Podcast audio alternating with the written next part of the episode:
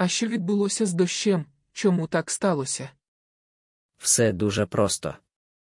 Навіть виконуючи чийсь наказ чи запобігаючи небезпеці бути висланим в родную говінь з країни, яка дала їм притулок, вони не можуть втриматись і бути лояльними до певних правил, моральних обмежень.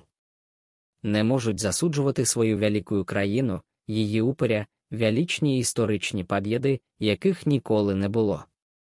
Не можуть змиритися зі зверхнім відношенням до себе, бо впевнені в своїй унікальності і особливому призначенні нищити інших.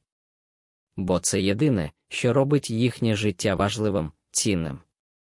Це єдине, що дозволяє їм жити, інакше вони просто здохнуть від люті.